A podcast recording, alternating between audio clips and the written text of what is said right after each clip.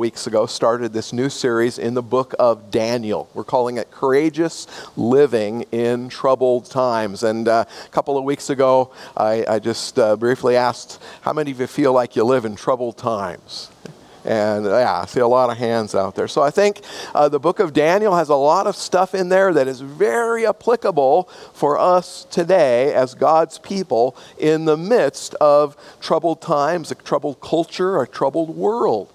Uh, so today uh, we're in the second half of chapter 1, Daniel chapter 1. If you have your Bibles, you can turn there. We'll be there in a few minutes. Uh, we're calling today Dare to be a Daniel. Columbia researcher Sheena Iyengar has found that the average person makes about 70 decisions every day. I'll pause there while you can start thinking about all the decisions you make every day and counting them. And if you were to count those all up and do the multiplication, I've done that for you already, all right? That's about 75,500 decisions a year. That's a lot of decisions. Uh, over uh, 70 years, that's about 1,788,000 decisions that you make. It's a lot of decisions, isn't it? The 20th century philosopher Albert Camus said, Life is a sum of all your choices. That's interesting to me. You, you put all those 1,700 and some thousand choices together, and that makes much of who you are. Life is a series of choices. We make our decisions, and then in turn, those decisions make us. So as we come today to our text, we find our friend Daniel facing a crisis in Babylon the seemingly small decision that he's about to make will radically alter his life trajectory. Now, before we delve into today's text, though, I want to take a few minutes. I'm going to share a video with you. This particular video comes from something called the Bible Project. And uh, the Bible Project, uh, I really enjoy it. By the way, you can find it uh, if, uh, on Right Now Media. We introduced that a few weeks ago. Uh, we have a subscription to that. And so if you need help uh, figuring out how to get on to Right Now Media, just contact us at the office. We'll help you to do that. Uh, but you can find it also on their website, The Bible Project. But uh, this particular video I want to share with you, I don't show a lot of videos during our sermons. Rarely do I do that. But this one, I, I just, uh, I think it gives such a concise overview of the entire book of Daniel, which I found very helpful. And so I hope that you do too. This is about eight minutes long, so it's going to be a good chunk of our service today. But I just encourage you to watch the video, and then we'll come back and jump into our text today. So let's have the video. The book of Daniel the story is set right after Babylon's first attack on Jerusalem, and they had plundered the city and its temple and taken a wave of Israelites into exile. Among them were four men from the royal family of David Daniel, who's later named Belteshazzar, and his three friends, who you probably know by their Babylonian names Shadrach, Meshach, and Abednego. This book tells of their struggles to maintain hope in the land of their conquerors. The book's design seems pretty simple at first. Chapters 1 through 6 contain stories about Daniel and his friends in Babylon, while chapters 7 through 12 contain the visions of Daniel about the future. But this two part shape is made even more interesting by another design feature, and that's the book's language. It begins in Hebrew, the language of the Israelites, but chapters 2 through 7 are written in Aramaic, a cousin language to Hebrew spoken widely among the ancient empires. But then in chapters 8 through 12, it goes back to Hebrew. This design shows how chapters 2 through 7 are a coherent section, but it also highlights the importance of chapters 2 and 7 for understanding the later chapters of the book. Let's just dive in. Chapter 1 introduces the basic tension of the first half of the book. Daniel and his friends, they're really wise and capable, and they're recruited to serve in the royal palace of Babylon. But they're pressured to give up their Jewish identity by living and eating like Babylonians and violating the Jewish food laws found in the Torah. So they refuse, and they choose faithfulness to the Torah, and it puts them in danger. But God delivers them, and they end up being elevated by the king of Babylon. After this begins the Aramaic section, which you'll see has this really cool symmetrical design. So, first, the king of Babylon has a dream that, it turns out, only Daniel is able to interpret. It's about a huge statue made of four types of metal, and it symbolizes a sequence of kingdoms, and the head is Babylon. But then a huge rock comes flying in, and it shatters the statue, and it becomes this huge mountain. Now, this dream is the first of many symbolic visions in the book, and this one introduces the basic storyline of them all.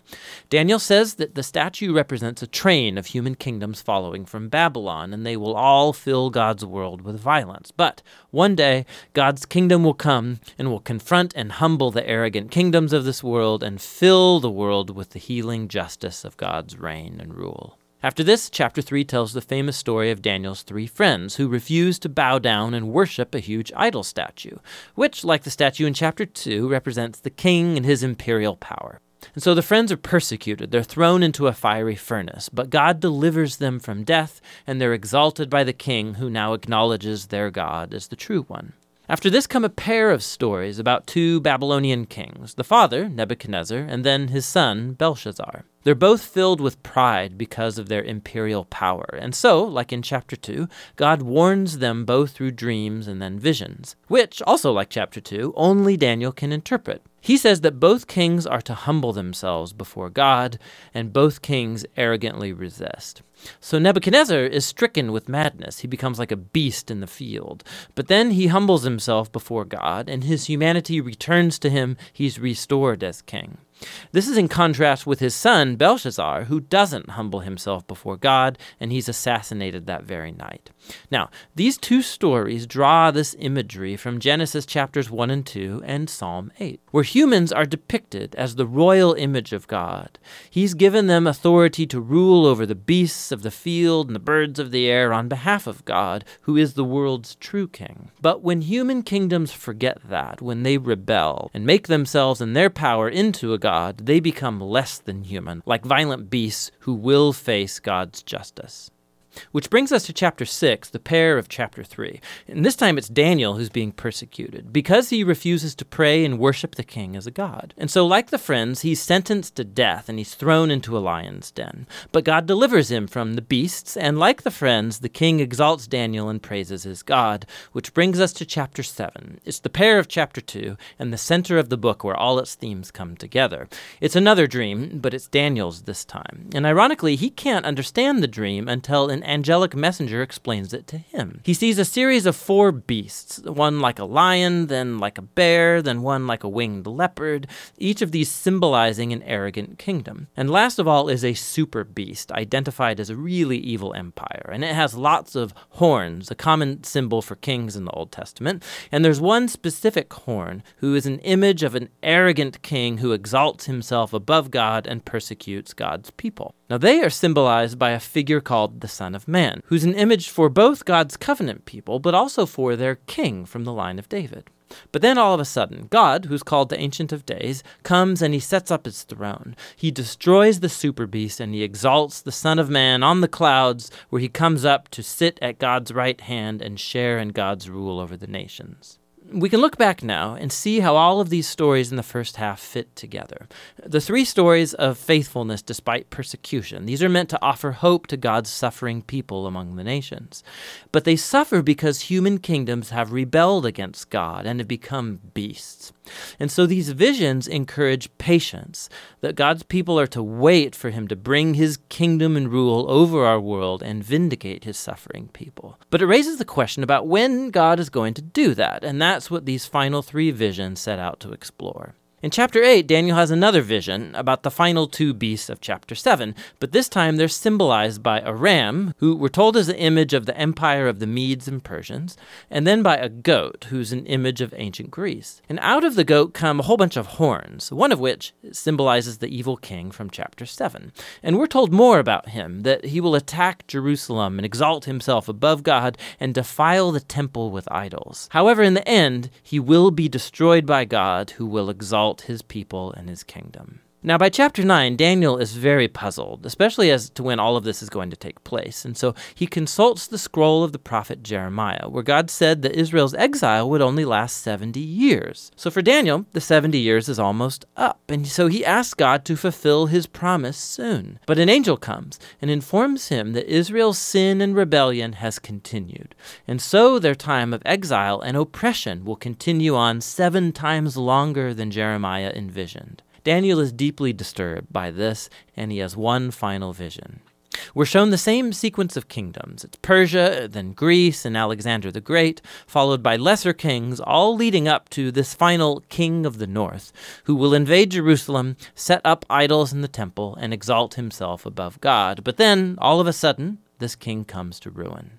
Now, there's been endless debate about what all of these visions refer to. Many see a clear connection to the exploits of the Syrian king Antiochus in the 160s BC. He killed many faithful Jews in Jerusalem and set up idols in the temple.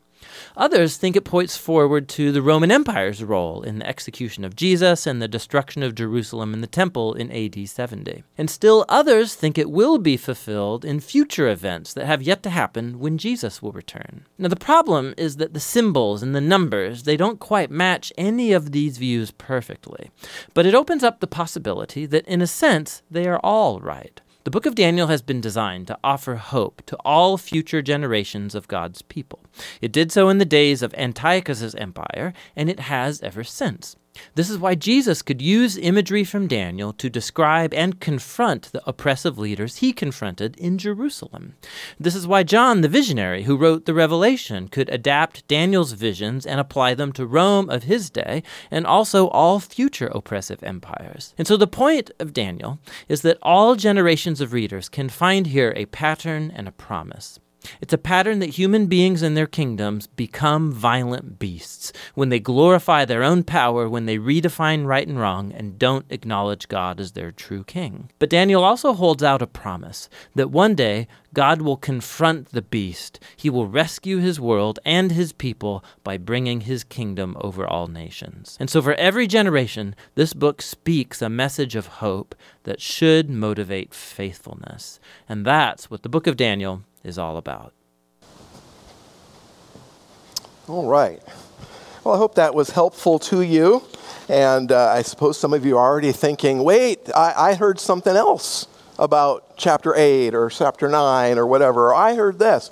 Um, we'll, we'll get there. We'll talk about some of those ideas and, and different uh, takes on Daniel. But I, I really am touched by the idea that God's faithfulness exists for his people. And that is really going to be the slant that we use as we work our way as a congregation through the book of Daniel. Now, Daniel's decision um, making process, as we mentioned already, and his attitude that we see in today's text is the first of numerous times that we're going to see this very remarkable young man have an impact on world history. And I believe that this process can serve as a model and as a reminder for us as we make our own decisions. So let's begin by examining the opening section of, the, of our text today, verses 8 through 16 of chapter 1. Uh, I've chosen to read this from the New Living Translation, and I'd like you to read it with me. The words will be on the screen. Let's begin. But Daniel was determined not to defile himself by eating the food and wine given to them by the king. He asked the chief of staff for permission not to eat these unacceptable foods. Now, God had given the chief of staff both respect and affection for Daniel. But he responded, I am afraid of my lord the king, who has ordered that you eat this food and wine. If you become pale and thin compared to the other youths your age, I'm afraid the king will have me beheaded. Then Daniel spoke with the attendant who had been appointed by the chief of staff to look after Daniel, Hananiah, Mishael, and Azariah. Please test us for 10 days on a diet of vegetables and water, Daniel said. At the end of the 10 days, see how we look compared to the other young men who are eating the king's food. Then make your decision in light of what you see. The attendant agreed to Daniel's suggestion and tested them for 10 days. At the end of the 10 days, Daniel and his three friends looked healthier and better nourished than the young men who had been eating the food assigned by the king. So after that, the attendant fed them only vegetables instead of the food and wine provided for the others. Amen. God's word. Well, the key, I think, to this passage is found in that very first verse we read that little phrase, but Daniel was determined. Daniel was determined. The Old King James Version says Daniel purposed in his heart. Another translation says Daniel made up his mind. The English Standard Version translated as, as Daniel resolved. Everything else flows from that mindset that Daniel has. You know, many times in our life, we don't realize how important small choices can be. I think that's especially true when we're young. Would you agree with me? Many of life's most important decisions are made during our teens and early 20s. Will I go to college? If so, what should I major in? Should I learn a trade? Should I join the military? Should I get married? And if so, who will I marry? And how will I meet this future mate? And when will it happen? And what career will I choose? Who will be my close friends, my influencers, my mentors? And sooner or later, we face the very most important decision of all Will I decide to follow Jesus Christ? Choices, decisions, which way to go. Two roads diverge. Which one will I follow? I can't take them both. Well, in this text, we find Daniel, the teenager, facing a crisis in Babylon.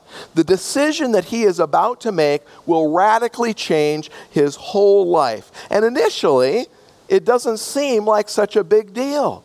But it turns out to be very big indeed. Daniel and his friends are in Babylon. They've been torn away from their families in Jerusalem by King Nebuchadnezzar and the mighty Babylonian army. And because these young men come from noble backgrounds, the king orders them to be trained to enter his service.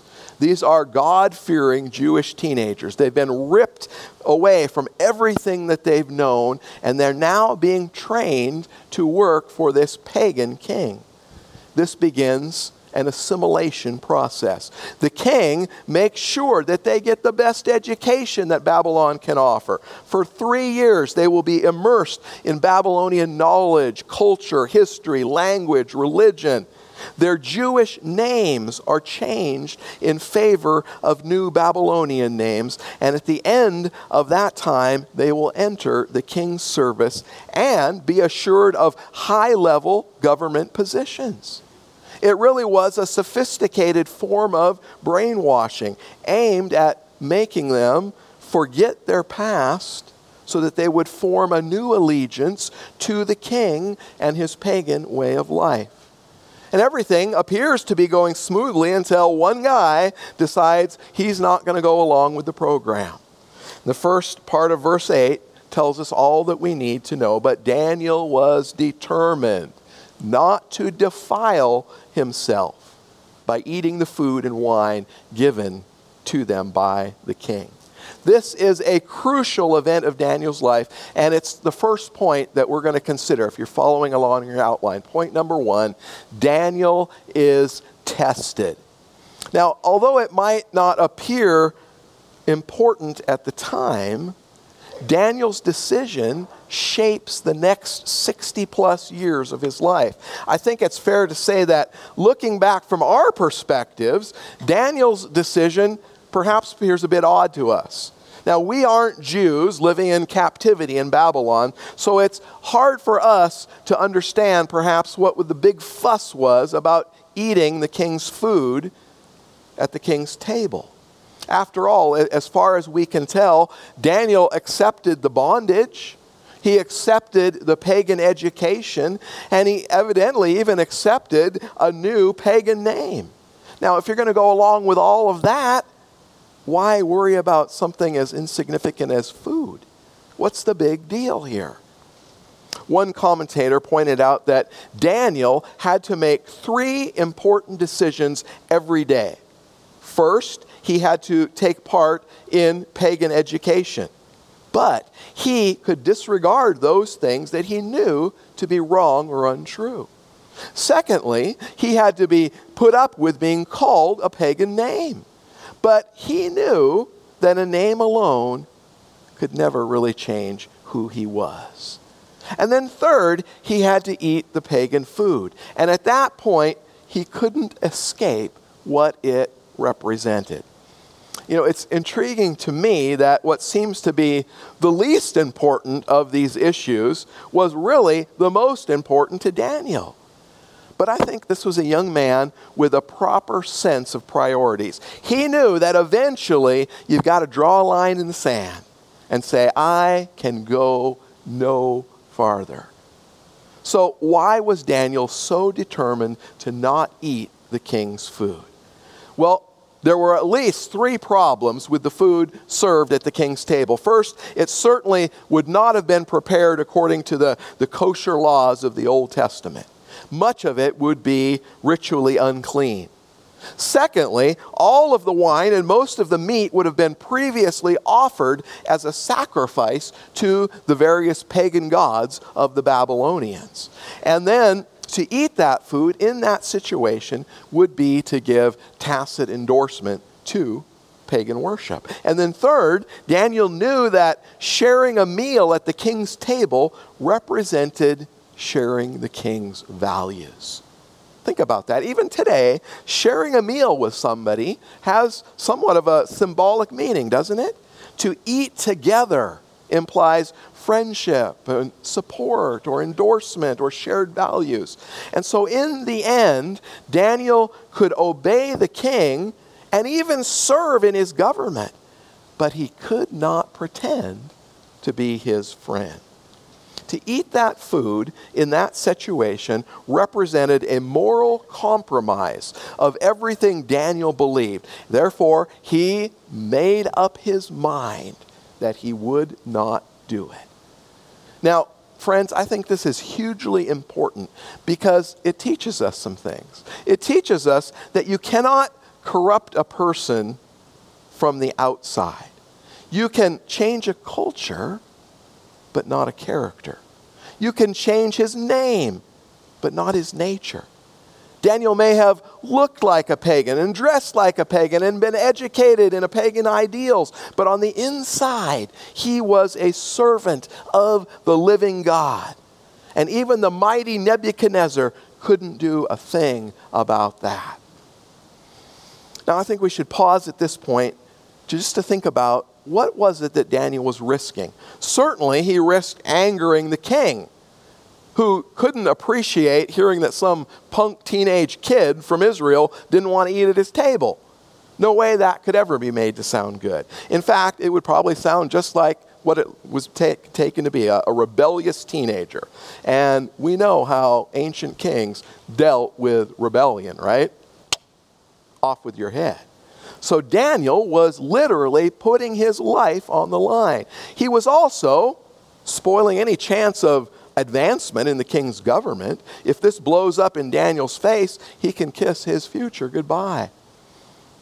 And we've already mentioned that verse 8 says that he decided, he resolved, he purposed in his heart. That is, he made up his own mind. He couldn't decide for anyone else, but he decided for himself what he would and would not do. And that changed everything. We don't know if he tried to convince anyone else or not, and really it doesn't matter.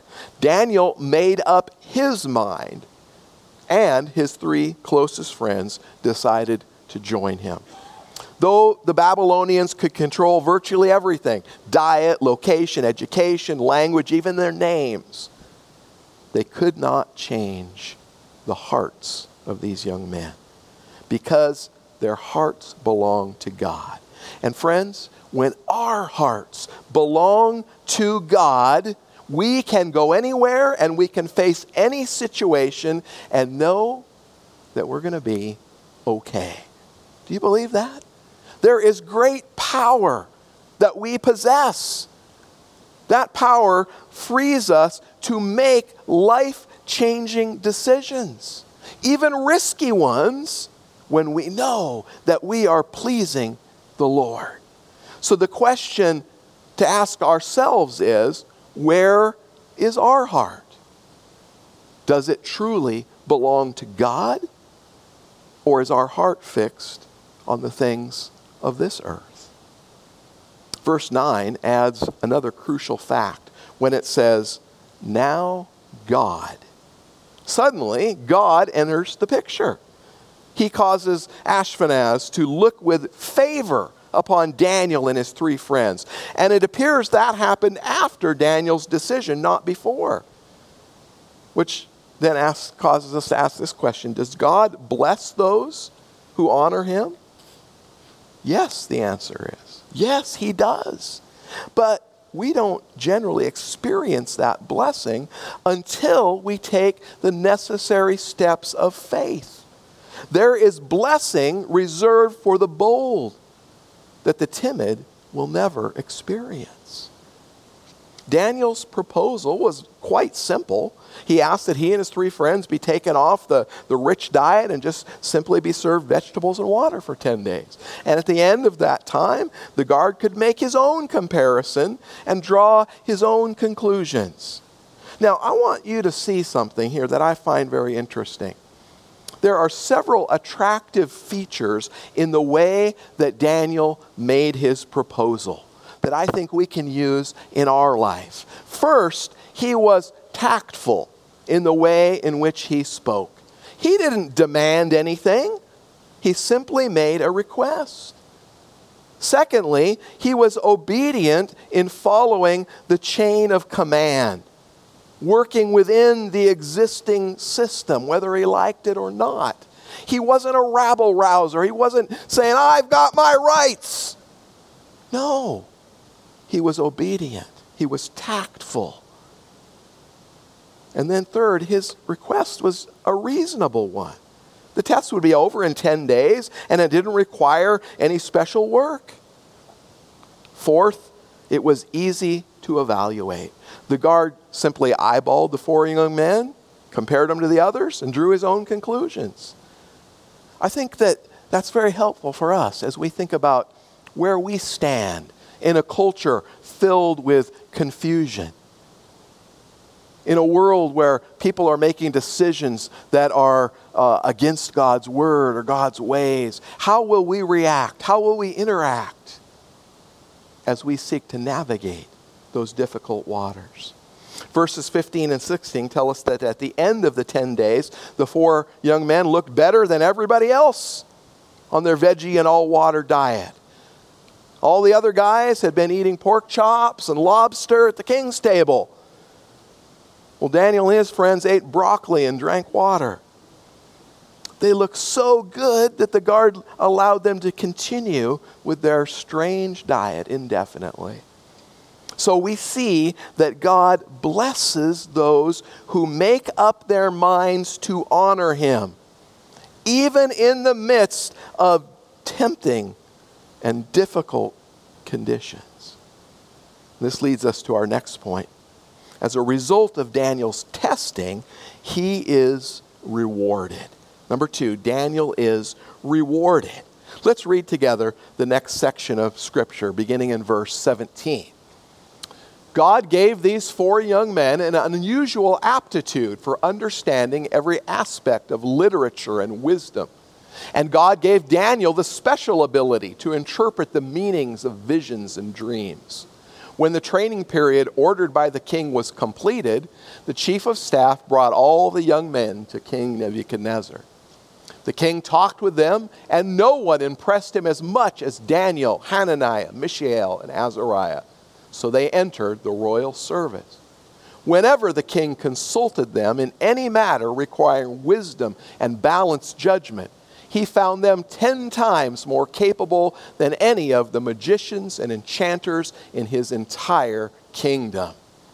Daniel remained in the royal service until the first year of the reign of King Cyrus. The Word of God. So this story comes to an end on a very positive note. We discover in these verses that God honors those who honor him. Now, in Daniel's case, this reward came ra- relatively quickly. More often than not, though, it takes some time to experience reward. And sometimes, even when we are faithful, our reward won't be fully realized until we are in heaven with the Lord. But make no mistake, God will faithfully reward those who trust in him. I, I mention the timing because it's possible to read this story and get the idea that every time I stand up for my convictions, I'm going to immediately be rewarded. This passage shows that sometimes it does happen that way. But we must remember that God's timing and ours are quite different. Throughout time, Christians have experienced persecution and even death because of their faith. Even today, in many parts of our world, our brothers and sisters in Christ are paying with blood for their faithfulness to Jesus Christ. So, while we marvel at Daniel's reward, we also need to remember that God deals with us as individuals. Our call is to be faithful, knowing that in the end, whether on earth or in heaven, no one will ever regret standing up for Jesus. Verse 17 informs us that God gave these four young men unusual wisdom and understanding. That guaranteed that they would stand out above the crowd, above their Jewish counterparts, and far above the Babylonians. And these four young men will soon find themselves in positions of enormous influence in a very pagan government. By the way, I want us to notice the order. I think that's very important. First, the decision is made to stand up for what they believe. Second, God honored that decision. And then third, God gave them the wisdom and understanding. We can hardly ask God for wisdom while we are living in a state of spiritual compromise. God honors those who honor Him. And so, before we ask for the unusual wisdom or the help or the guidance from the Lord, let us do some self evaluation to make sure that I am honoring God before I ask Him to honor me. The last part of verse 17 tells us that God gave Daniel the unique ability to interpret dreams. We're going to see how that saved his life in the very next chapter that we'll look at next week. Verse 18 skips to the end of that three years of education, and now King Nebuchadnezzar examines all the young men himself. This really is the ultimate test they would be questioned in, in history and science and economics and Babylonian language and presumably on the, the various forms of Babylonian religion. These young men had to know everything that all the other young leaders knew. And of course, the result is astounding. The king found them, what, 10 times smarter than the magicians and the enchanters in his kingdom. Talk about moving to the head of the class, right? They immediately entered the king's service. And then verse 21 adds that Daniel remained in the court of Babylon until the first year of Cyrus. That was 539 BC, which means that Daniel served as an advisor to a series of Babylonian kings for at least 60 more years. All this because Daniel was determined not to defile himself by eating from the king's table. Now, before we leave this marvelous first chapter of Daniel, I want to make some specific applications for our lives as followers of Christ. Number one, we must make up our minds in advance that we will be loyal to the Lord. And the key phrase is in advance. You know, friends, some decisions can't be made on the spur of the moment. We have to decide ahead of time how will we handle difficult temptations. And by the way, we all face different kinds of temptations, don't we? What you might find tempting, I might not. And what I might find tempting might not be a problem for you. And so we must decide ahead of time how will I face the temptations that I know will come my way? We have to have a game plan ahead of time so that we will not compromise in things that really matter. For Daniel, that meant not eating at the king's table. Our decisions will be in different areas. Your line in the sand may be different from mine and mine from yours. But if we don't draw a line somewhere, sometime, then we will end up just being like all the Babylonians all around us.